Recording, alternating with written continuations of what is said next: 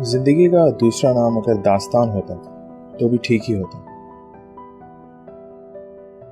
بوڑھے جھریوں سے بھرے چہرے، کتنی کہانیاں اپنے اندر چھپائے ہوتے ہیں، لیکن ہر کہانی نہ ہی بتائی جا سکتی ہے اور نہ ہی سنائی جا سکتی ہے۔ خرید کی قیمت تجربہ ہے اور وہ مفت نہیں۔ یہ بوڑھا اس حسینہ کے بارے میں کیوں کچھ کہے گا؟ جس کو یاد کر کے وہ ساری رات سو نہیں سکا تھا۔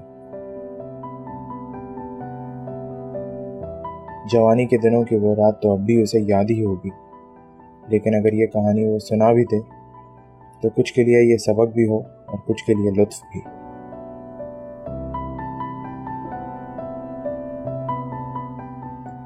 شاید اس کی بیوی وہ حسینہ نہ ہو جو اس وقت ہسپتال کے کمرہ انتظار میں بیٹھی ہے۔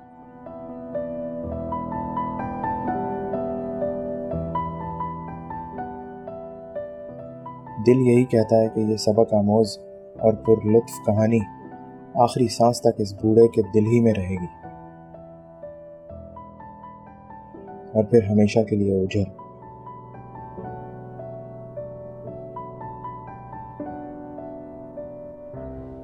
اس بوڑھے کے خون کی رپورٹ بھی ایک کہانی سے کم نہیں۔ صحت کو نقصان پہنچانے والے تیل استعمال نہیں کرتا تو اس ہسپتال میں آتا ہی کیوں؟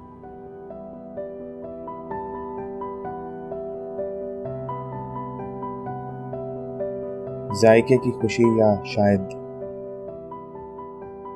لذت کی چاہ نے خوشی کا لبادہ پہن کر اس کو اپنے پیچھے بھاگنے پر مجبور رکھا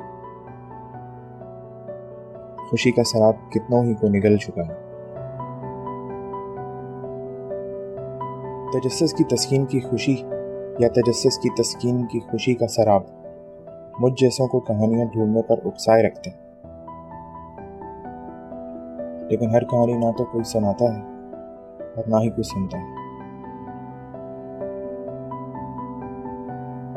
ایک چھوٹی سی کہانی یا اس کا حصہ بھی اگر غائب ہو، تو سچ، سبق اور وہ لطف سبھی بدل جاتے ہیں۔